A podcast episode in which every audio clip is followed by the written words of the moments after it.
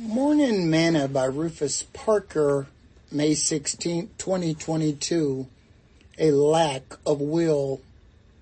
And thou, Solomon, my son, know that the God of thy father, and serve him with a perfect heart and with a willing mind.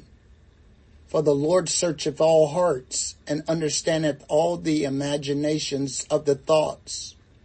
If thou seek him, he will be found of thee.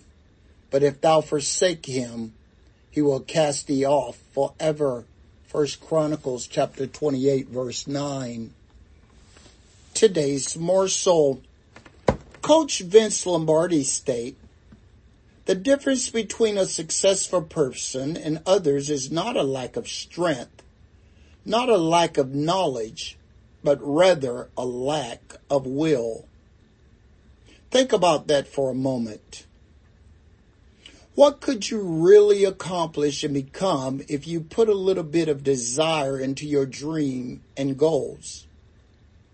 People who are successful don't allow setbacks and obstacles to hinder them from accomplishing what they set out to do.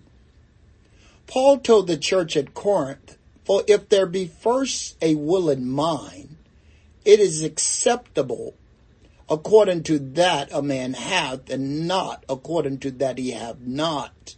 Second Corinthians chapter 8 verse 12. When we have a willing mind to accomplish what God desires of us, it pleases him. Jesus says that the spirit is willing, but the flesh is weak. It's all about the choices and desires that we make. Success and failure are both determined by the will. Sing this song with me today.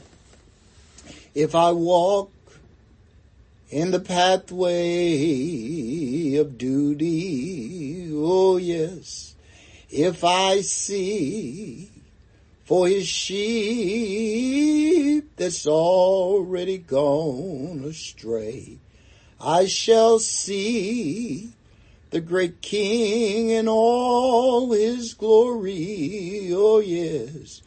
Oh Lord, when I've gone the last mile of the way.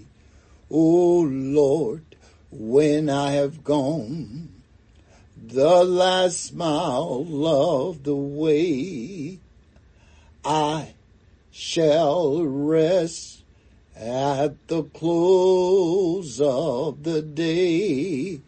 For I know there is joy awaiting there for me.